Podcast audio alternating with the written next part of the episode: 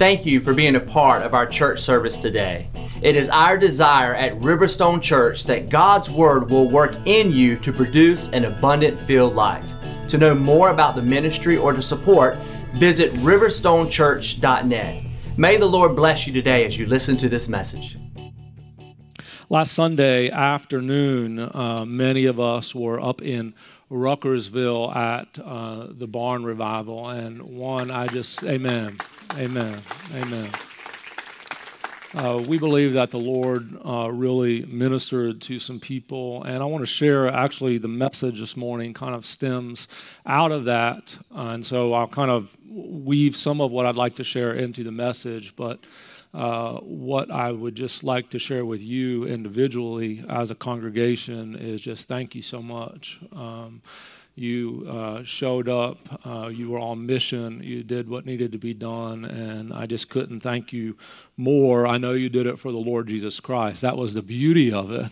It was people serving Jesus, doing the work of Jesus uh, around uh, the barn and just everything that uh, went on there. And so just thank you all so much for everything that you did to help encourage people, bless people, bring people together, uh, cause people to be convicted of, uh, which is a grace. You know, we often see that in a negative light, conviction in a negative light, but conviction is actually a grace of the Holy Spirit. It's God's grace at work. So when you feel the conviction of the Holy Spirit, that's actually the Lord saying, stop and turn. This isn't good where you're heading. And so it is certainly a, uh, a work of uh, the Holy Spirit. And so we want to uh, just recognize that, and God was doing that in, uh, in the service and baptisms and the move of the Holy Spirit that followed. And so I just want to thank each and every one of you uh, for being a part of that, uh, whether it was through prayer, through attendance, participation, whatever, whatever it was.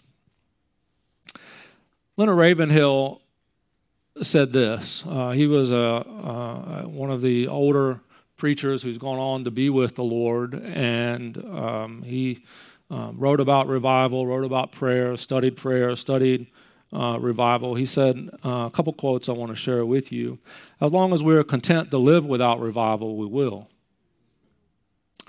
He also said, You never have to advertise a fire. Everyone comes running when there's a fire. Likewise, if your church is on fire, you won't have to advertise it. The community will already know it. A.W. Tozer said, Have you noticed how much praying for revival has been going on of late? Now, again, Tozer has gone on and he is with the Lord. Uh, so this is, quote is quite some time ago. And how little revival has resulted. I believe the problem is that we've been trying to substitute praying for obeying, and it simply will not work. Prayer is important, but obedience is also important. And so we have to think about these things in terms of our prayers and longing uh, for revival. And so, you know, after Sunday afternoon, Monday evening, there are some brothers who actually came out and participated in what was going on at the barn on Sunday. Some brothers who came who were from over in uh, the valley who are uh, praying and seeking the Lord as well, and just kind of taking a tent and setting it up in various places, inviting local churches uh, to come and to uh, participate in our praying and seeking the Lord as well for revival. And Nicole and I uh, thought, hey, uh, the the older children are at home tonight on Monday night. Let's take a break and drive over to Luray and visit with our friends who are doing the tent revival. And so we did that. And as I was sitting there in the service and uh, hearing what the what the Lord was doing and um, uh, uh, worshiping the Lord and, and, thinking about what was happening and thinking about what went on on Sunday, uh, the Lord helped direct me to uh, Hosea chapter uh, 10 and verse 12. And that's what I want to share with you this morning. Hosea chapter 10 and uh, verse 12. So you're going to kind of let your Bible fall in the middle, and then you're going to turn uh, to the right some. That's where you're going to find uh, Hosea. It's one of the um, minor prophets, which means it's one of the smaller books. Not that his message wasn't as important, but just that the length of his writing was less than some of the other uh, prophetic books. And so uh, we'll turn to Hosea. I'm just going to read one verse out of it and spend the bulk of the message really giving context for that verse and then uh, uh, pointing out some things that uh, we should be aware of and then calling us to a time of, of prayer. If you'll stand with me when you uh, reach Hosea chapter 10 and verse 12.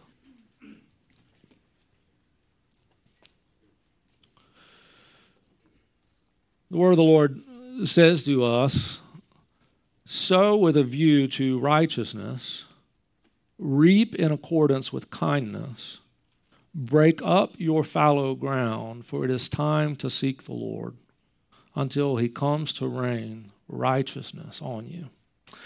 Heavenly Father, we pray that you would help us today to break up our fallow ground. Lord, help us to be a people who uh, thinks about this, who really reflects upon this passage, uh, but doesn't just sit in a mode of uh, reflection, but then acts with obedience. I think that's what Tozer was getting at when he said, pray, pray, pray, but then at some point you have to obey. So let's pray, but let's also obey what the Lord is speaking to us. So, Lord, I thank you for this prophetic book. I thank you, God, for uh, the words that were written by the prophet Hosea. Lord, I pray, God, that you would uh, just minister to us the power of the Spirit here over the next few moments, Lord, and help us to be driven to prayer, but also be driven uh, to action. We thank you for it, Lord. We thank you for the ministry of the Spirit that's in our midst today. In the name of Jesus, we pray. Amen. Amen. You may be seated. I'd like to work through this entire book of Hosea in, uh, at another time. We'll return uh, to Acts uh, shortly, but I'd like to work through this book as well at some point once we finish up the book of uh, Acts. But for, for now, just to give you some basic uh, context and background so it gives us an idea of why this was written and the time period in which it was written. What's interesting, particularly about uh, the prophetic book, uh, the prophetic writings here in Hosea, is uh, that he's heavily, uh, pretty heavily quoted in the Gospels and the epistles. You, his writings come up again and again uh, in uh, the New Testament. And so, kind of the background. Uh, during this time in which Hosea was uh, prophesying, Israel was divided into two uh, kingdom. So if you kind of kind of have to go back into the Old Testament to get some history, and I'm going to try to walk through it really fast to give uh, some context. But Israel, as a nation, was kind of divided into uh, two separate nations. There was the the northern uh, kingdom, which was referred to as Israel, and the southern kingdom of uh, Judah. Both kingdoms were uh, Jewish, but they had split after the reign of Solomon. The northern kingdom, as you read through the scriptures, was generally unrighteous, was ultimately uh, overcome by the Assyrian Empire. Hosea and Amos, and when you read through the prophetic books, Hosea and Amos are the only two writing prophets, meaning the only two who actually wrote a book uh, that is in our scriptures. That that book is specifically meant to focus on uh, the northern kingdom. That northern kingdom had turned away from uh, the Lord. And in essence, what they were doing, they were saying, God bless us, bless us, bless us. But as God was blessing them, they were taking that blessing that God was giving to them and then turning it and using it in order to worship pagan deities in order to kind of go after their own pleasure and their own desire. God bless us, but instead of using it to return to you as an offering, we're going to go and we are going to seek to uh, uh, bless the uh, pagan gods, the demonic gods that we are worshiping. And God calls the prophet Hosea and commands him, uh, which is interesting. You know, we all feel like that we can kind of peg down uh, who God is and uh, peg down how God is going to work in this particular situation or that particular situation. But when you start reading out in uh, Hosea, what you find is some, some things about God that are like, it makes you really sit back and think, does our God really act in this way? And so as you begin to kind of read this, uh, this prophetic uh, book, what you find is that God calls Hosea to actually act out in real time what God's heart is feeling over the nation of Israel. And he says, Hosea, I, I want you to go and I want you to marry a harlot. Now, how, how does that work in your theological schema? And I want you to have children with her. And God says, You're not going to name them, I'm going to name them. And God names them according to his contempt for the sin of Israel. And God paints a picture through the prophet to describe his relationship with Israel. And this is what we have to think about as we seek to uh, see the, the work and the giftings of the Spirit at work within our, our church. Some gifts, the people act a little differently. Some giftings, God works in people a little differently, and we have to be comfortable with that. It kind of makes us take a step back and think through what God is speaking and what God is doing. God says through Hosea that he is like the faithful husband and Israel is like the unfaithful wife. The unfaithful wife goes again and again back to her lovers and forsakes her husband, and judgment is brought upon her. But God has never forsaken her. Hosea 2:19 says, "I will betroth you to me forever." Yes, I will betroth you to me in righteousness and in justice and loving kindness and in compassion. Now put yourself in the place of Hosea. Put yourself in his place and think about what God asked him to do and then place Hosea 2:19 in your lips knowing what the one who you've called to be faithful to you is doing. I will betroth you to me forever. Yes, I will betroth you to me in righteousness and in justice and loving kindness and in compassion. You see, the heart of God, even after unrepentant people, is its longing, pulling, pushing. Yes, there is judgment. There is a time of judgment. There is a time of God's swift wrath. But you see, in even iniquity and sin, God is longing, pushing, yearning for that coming back to Him in righteousness.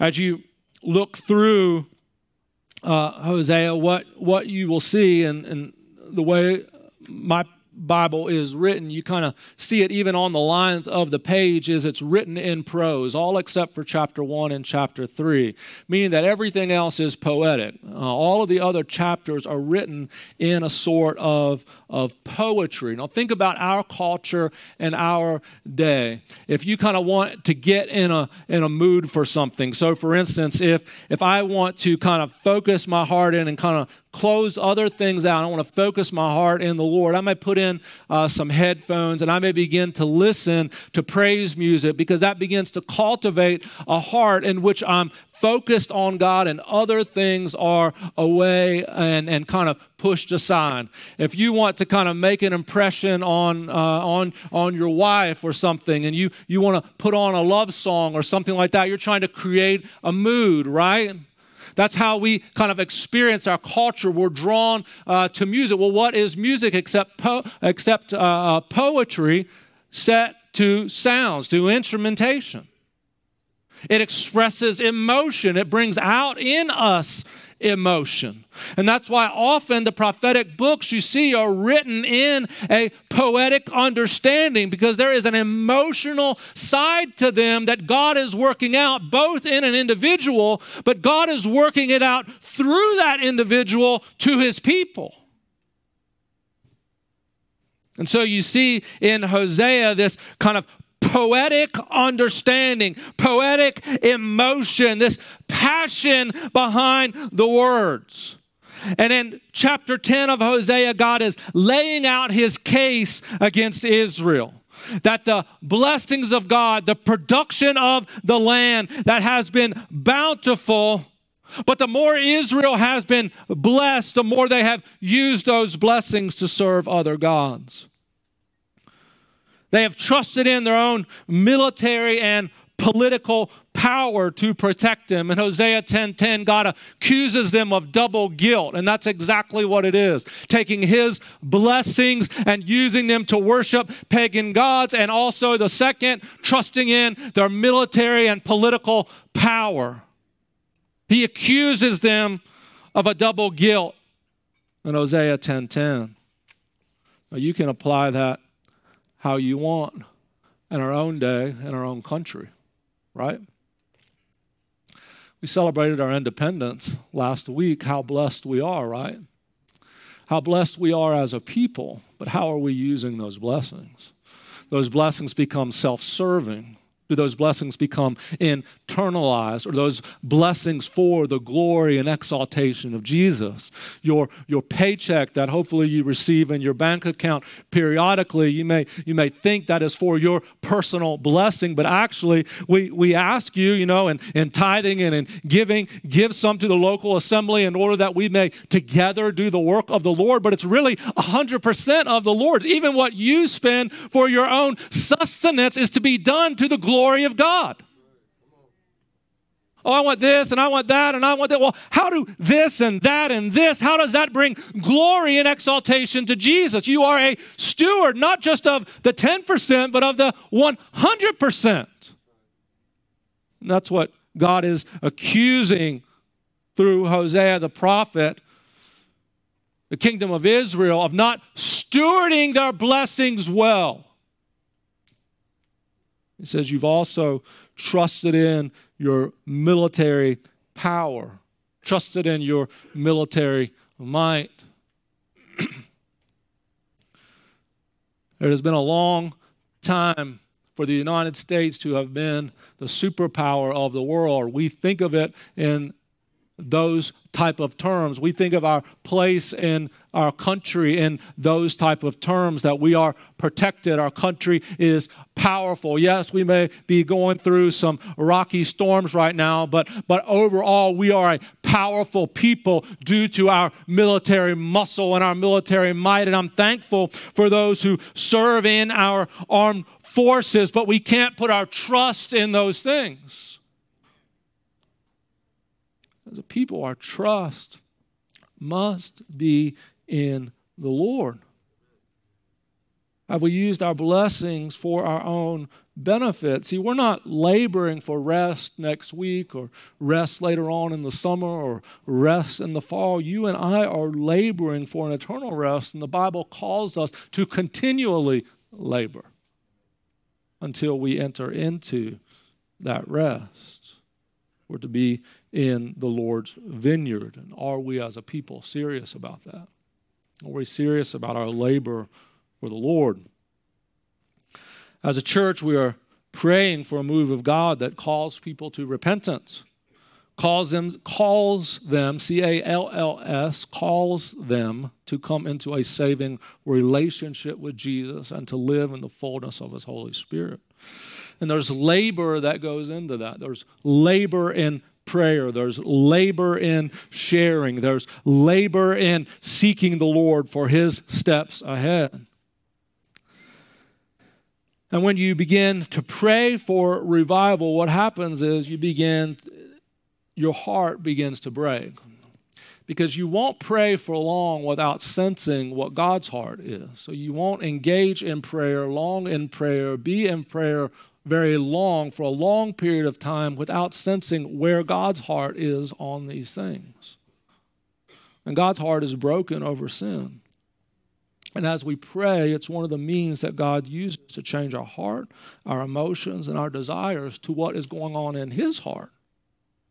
We, we've come in many traditions to think of prayer as a means to just change my personal circumstances. God, deliver me, heal me, move in me, change me. And all those things are good, but prayer is also a means for you to connect with the Lord in such a way that God kind of opens his heart and the pain that God feels over unrepentant humanity. And you begin to feel a little, a touch, a taste of what is going on in God's heart. And then that becomes the passion of your heart. That's essentially what the prophetic tradition is. When you pray for God to work in certain ways, you have to be prepared for your emotions and your heart to be changed. Are you prepared for that? Am I prepared for that? I like the concept or notion of revival, right? I like the idea of like a move of the Spirit and a, and, and, and, and a move where God is just touching people and there's this transformation and God's power is there and people are rejoicing and repenting and confessing. I, I love the idea of that, but do we love what it takes to get to that? Which is a brokenness over sin, a coming to understand how God's heart is grieved over the sinfulness of humanity.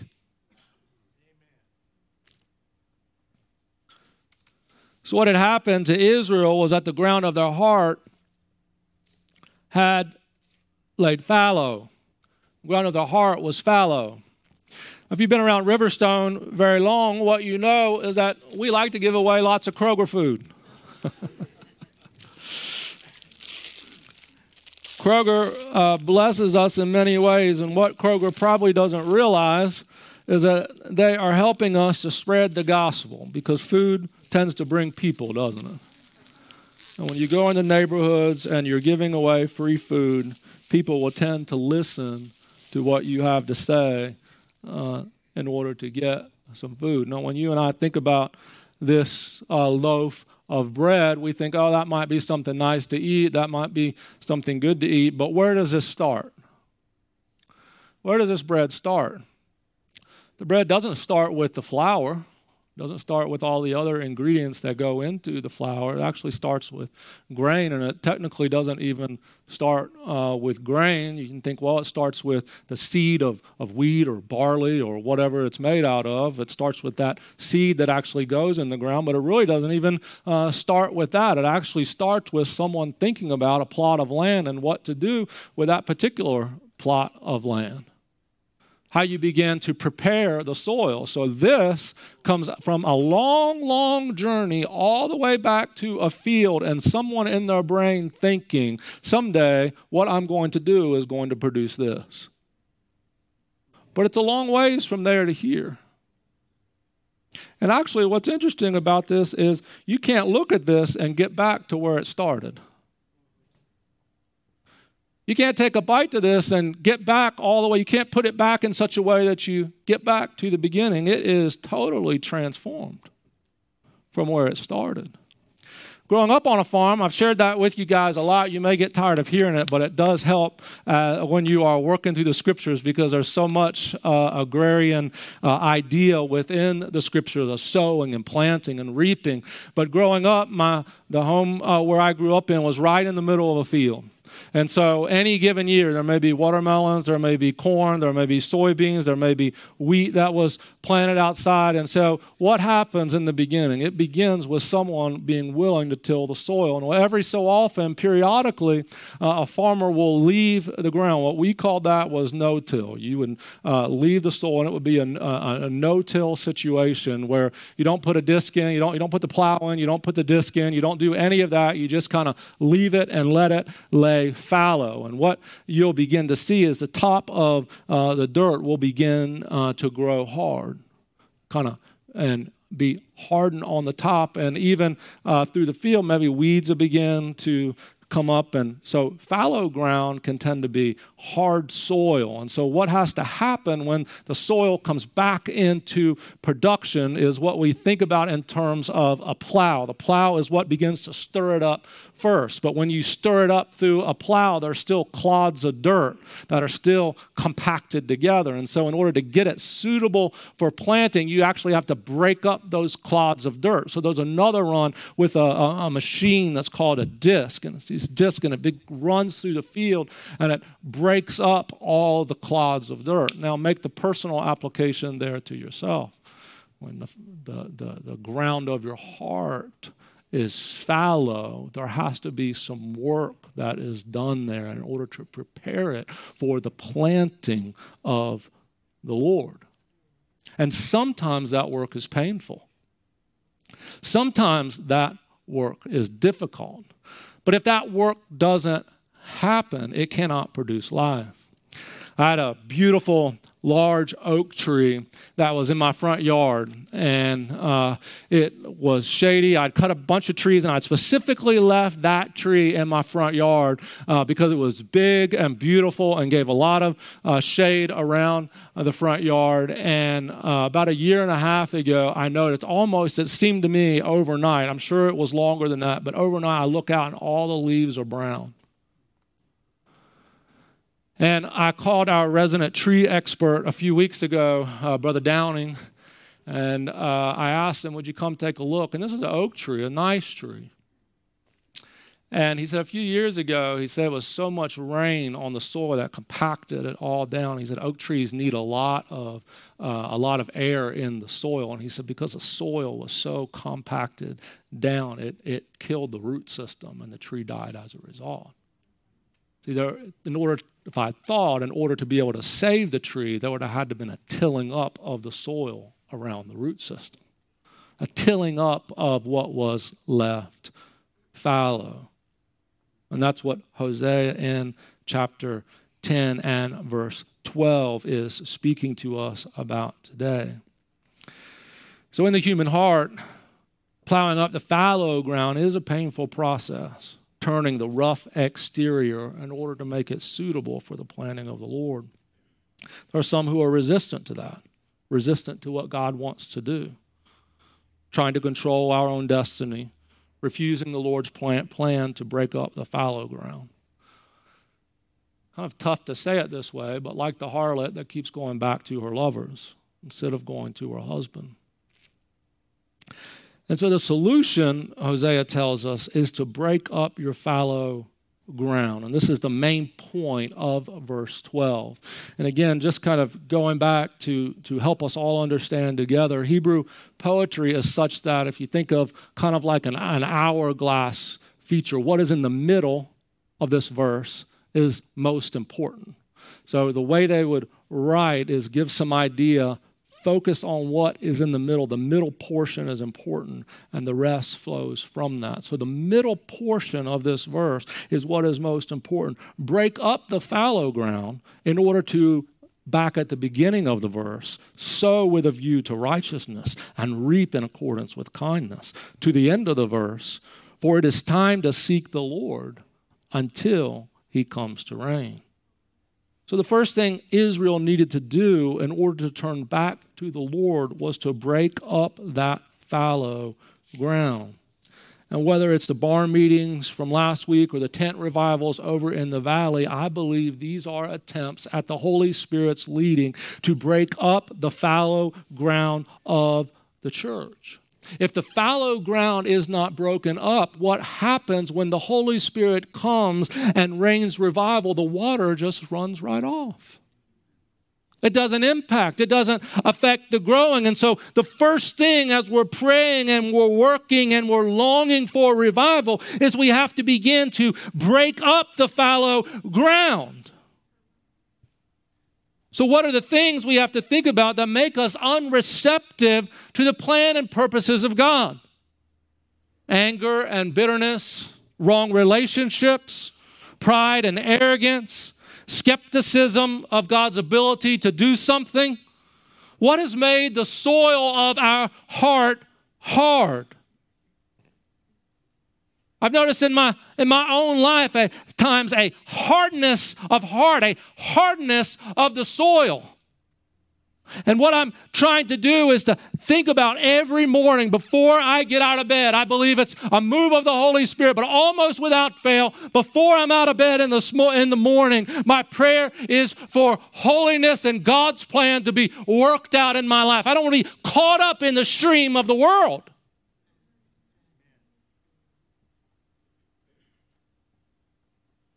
I'm trying to journal my thoughts of scripture readings and prayer in a more effective and pointed way so I don't forget what God is trying to speak to me.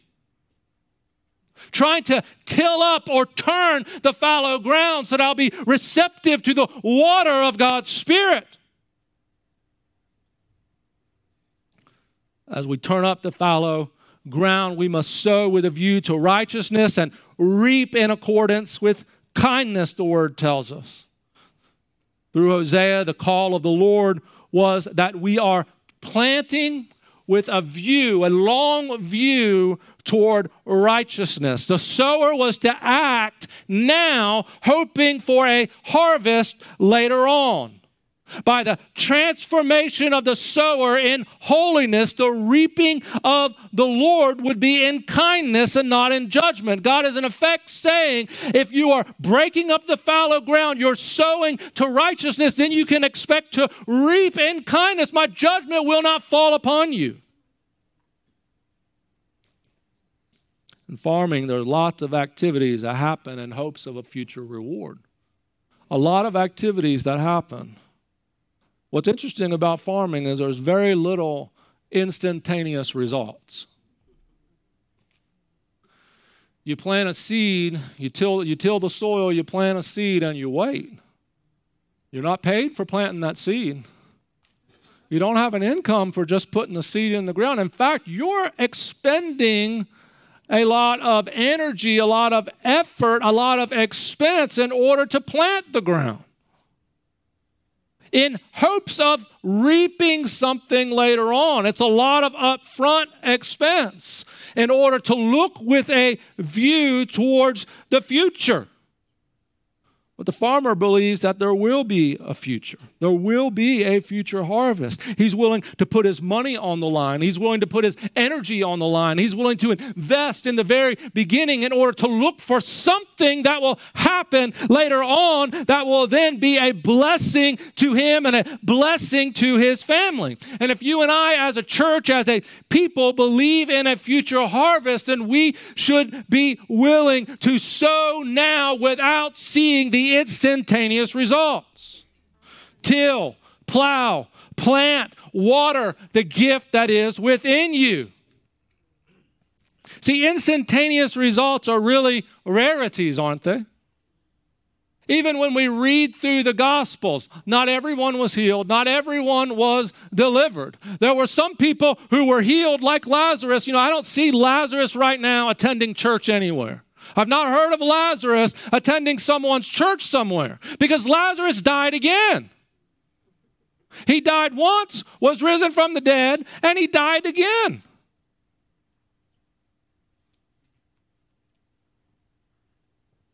There are not always instantaneous results. Sometimes we have it one time in our life and never again. Sometimes that experience from the Lord is so poignant and so momentous and so powerful in the moment. And what it does is it gives us a taste that we long for the rest of our life.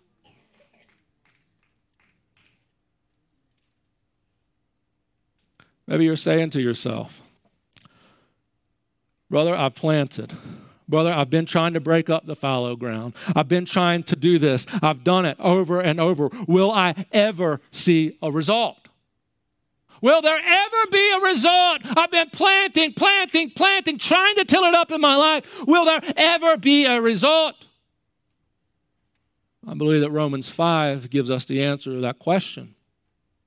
Verses 3 through 5, the Apostle Paul, he says, We also celebrate in our tribulations this is the Christian mindset. We celebrate in our tribulations, knowing that tribulations brings about perseverance. We celebrate in the tilling of the fallow ground, We celebrate that God is at work in the field of our life. We celebrate our tribulations knowing that tribulation brings about perseverance. When I've seen God work in my life in the difficult times, how can I forsake Him? I've seen God's hand at work in the tilling, in the toil, in the turning of the fallow ground. It has produced in me perseverance, and perseverance has its work, and it brings about proven character. And proven character then brings what? Hope. That really is where the rubber meets the road because hope doesn't disappoint. Because what happens is, as we work through that process of the tilling of the ground, the turning of the soil, God taking away, cutting away from us these painful cuts in our life that pull away from us things that are unrighteous or things that He is not pleased with, things that do not prepare us for the future that He has for us, it produces within us hope that what we're doing now will reap harvest later on. Tribulation, that breaking up of the fallow ground, perseverance, moving forward despite your trials, proven character, steadfast faithfulness, and then hope, realizing that what God has sown will produce a harvest. finally, Hosea says to us that we continue to persevere, we continue to focus, we continue to turn up the fallow ground until the Lord comes to rain on you righteousness. God will come and He will bring the rain of the Holy Spirit again. But we must turn up the fallow ground. When rain comes, my yard, I would love to have beautiful grass in my yard, and I've never gotten it. when I mow the yard yesterday, Elijah, we were kind of showing him how to use the lawnmower and mow the yard. When someone else mows the yard, it's like you're in a dust storm out west. what little grass we are clo- mainly clover, but what little grass uh, is around, and then everything else is dust and muck and uh, when it rains, the water just kind of runs off and it can be just a muddy, muddy mess. One day, one day, I pray, God, help me to get a plow in that yard and help me to get some organic soil in that yard to kind of make it fit for a planting. But right now, when the rains come, it doesn't do a thing. It just runs off the, the, the clay mess that is there. It actually just reveals all the rocks and all the mess all the more. It doesn't work for the rain to come on fallow ground. Rain has to come on soil that's been tilled. What we're experiencing in terms of our desire for a work of the Lord, both individually and corporately and in our community, I believe that is, you know, throughout this body. And, and, and what I want you to understand is not just this body, there are many good brothers and sisters that God is moving on, many church communities that God is doing a work that have that longing, passion, and desire as well. So, what that tells me is God is doing something in order to begin in the church to kind of turn up the fallow ground, which is why what you and I are seeing in our day uh, is an upending of many of the traditional systems. Uh, so, for instance, uh, we were, uh, as a as a as a group we came to understand one time and i'm not i don't want to reflect poorly on a on a local church but let me just let me frame it this way. There was a small local church that uh, the building became available because the local church had died. Had been in existence i think over 150 years. And the building was there and the local church had died and we began to think well maybe god are you calling us to do something there? Is there something there that uh, you're speaking to us? But what i believe is happening and what i think we're seeing is an upending of systems an upending of things in the church that god is not pleased with and god is turning up the fallow ground. And what we have to say is are we willing to be a part of that? Because if we want to be a part of that god's going to stir us up individually too. There's going to be some some moments of pain and some moments of difficulty and some moments of challenge. There's got to be a willingness within ourselves to sort of be open and allow the work that needs to happen individually in our church and in the in the church in general, this kind of turning of the soil so that we can then receive the rain in order to bear fruit from the plantings. Are we willing to do that? See, when we begin to feel that stirring of what God is doing, uh, that is the down payment of what is to come. The farmer can tell, even as a young boy, I could look out my bedroom window and see how the crops were growing and begin to see when they were ready for harvest. When the watermelons got big on the vine, when the corn began to turn its golden color, when the wheat began to form the head and change color as well, when the soybeans began to change color, I would begin to see my uncles begin to put the attachments on the combine to be ready in order to go in for the harvest. But it all had to start way back with thinking about tilling the soil. And that is where I think we are, I believe we are, and God's sovereign plan in our day is that He's wanting to till the soil. His desire is to till the soil of our heart. So I'm going to pray here and ask the Lord to let this word settle on your heart today. And what we'll actually are going to do is have the altar call tonight. So tonight we'll gather at 6 p.m. for prayer. And we're going, we're going to pray. We're going to earnestly pray, not an orchestrated prayer, but a prayer that will pray that God will work through it to teach us, speak to us, that He will actually open Himself up to us, that we will know where His heart is where his plan is, maybe even the pain of his heart, which is why at times in the altar you hear people crying out. They're getting a touch of what God feels. Maybe it's over their own sin, maybe it's over the sin of people in general.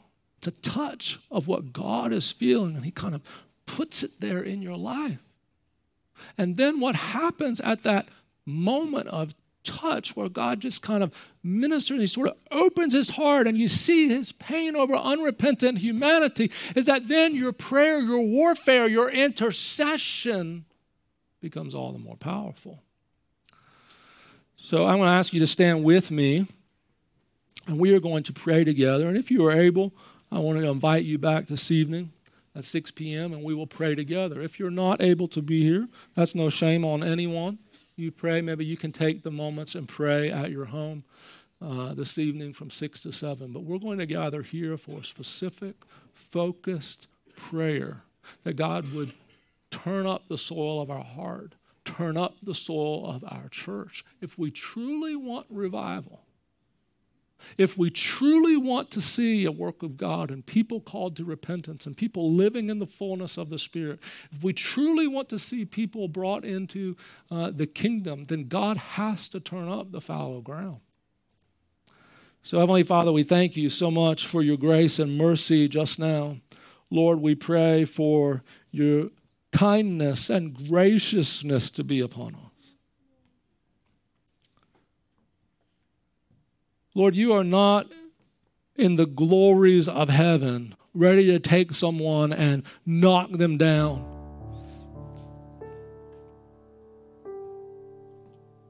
That's not your plan. That's not your desire, Lord. For your people, you are calling them up, calling them to experience your heart, calling them, Lord Jesus, to be part of your plan. What a glorious place that is.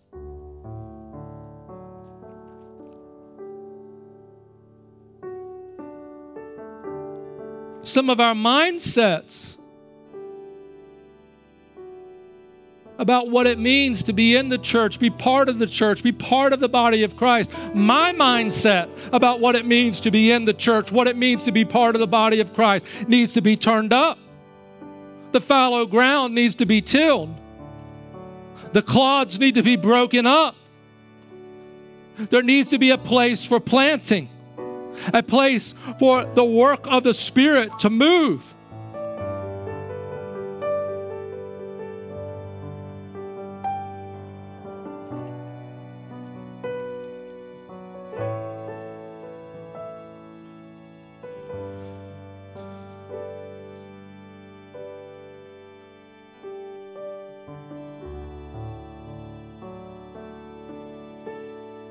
Lord, I pray that we would not not play around with our lives.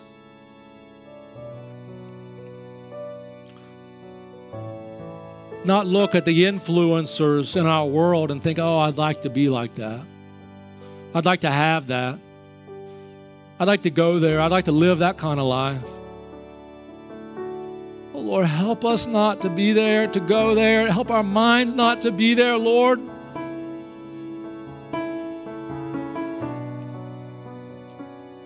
In that, in that upper room moment of Acts chapter 2, there were a people who were longing, and by the by the move of the Spirit, they came in unity and in one accord over seeking the Lord Jesus Christ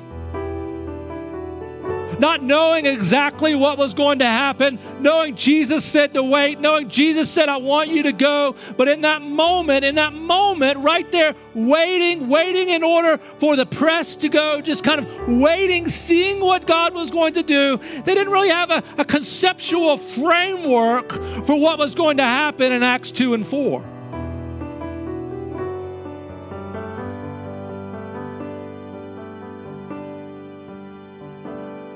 But they were unified,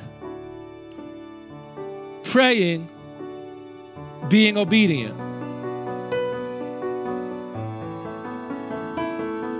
So, God, I ask you just now to help us towards that end.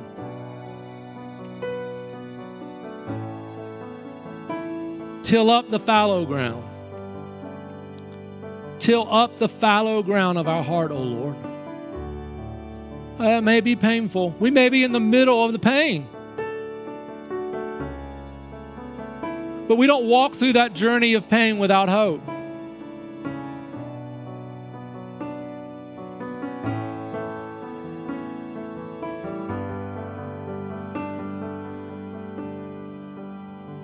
You may be feeling this morning that your life is just kind of decimated.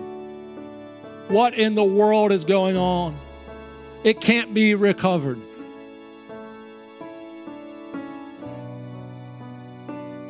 See the gracious hand of God at work. His eyes are upon you. The farmer never puts his plow in, never puts his disc in a field that won't produce. He wants to look with an eye to the harvest. And so he puts it in the places where he thinks he's going to get a harvest. If the Lord is plowing in your heart, rejoice, rejoice, and be exceedingly glad, for God of the universe is at work in you.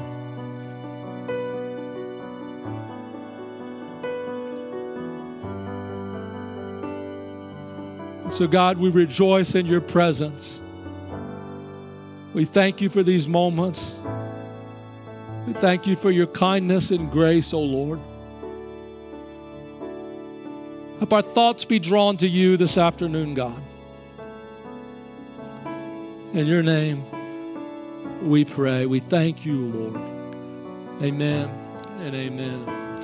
If you are able to come back tonight, I would uh, just invite you to come please come prepared. Spend time in the Word this afternoon, spend time in prayer. How will God use you as a point of encouragement as we gather together this evening to ask God to till up the fallow ground of our heart? May the Lord bless you. May His grace and peace be with you as you go.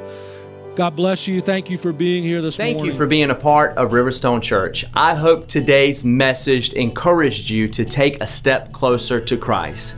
If there is anything we can pray for or talk with you about, please visit our website at riverstonechurch.net. May the Lord bless you this week and may you walk in all of His promises and plans for your life.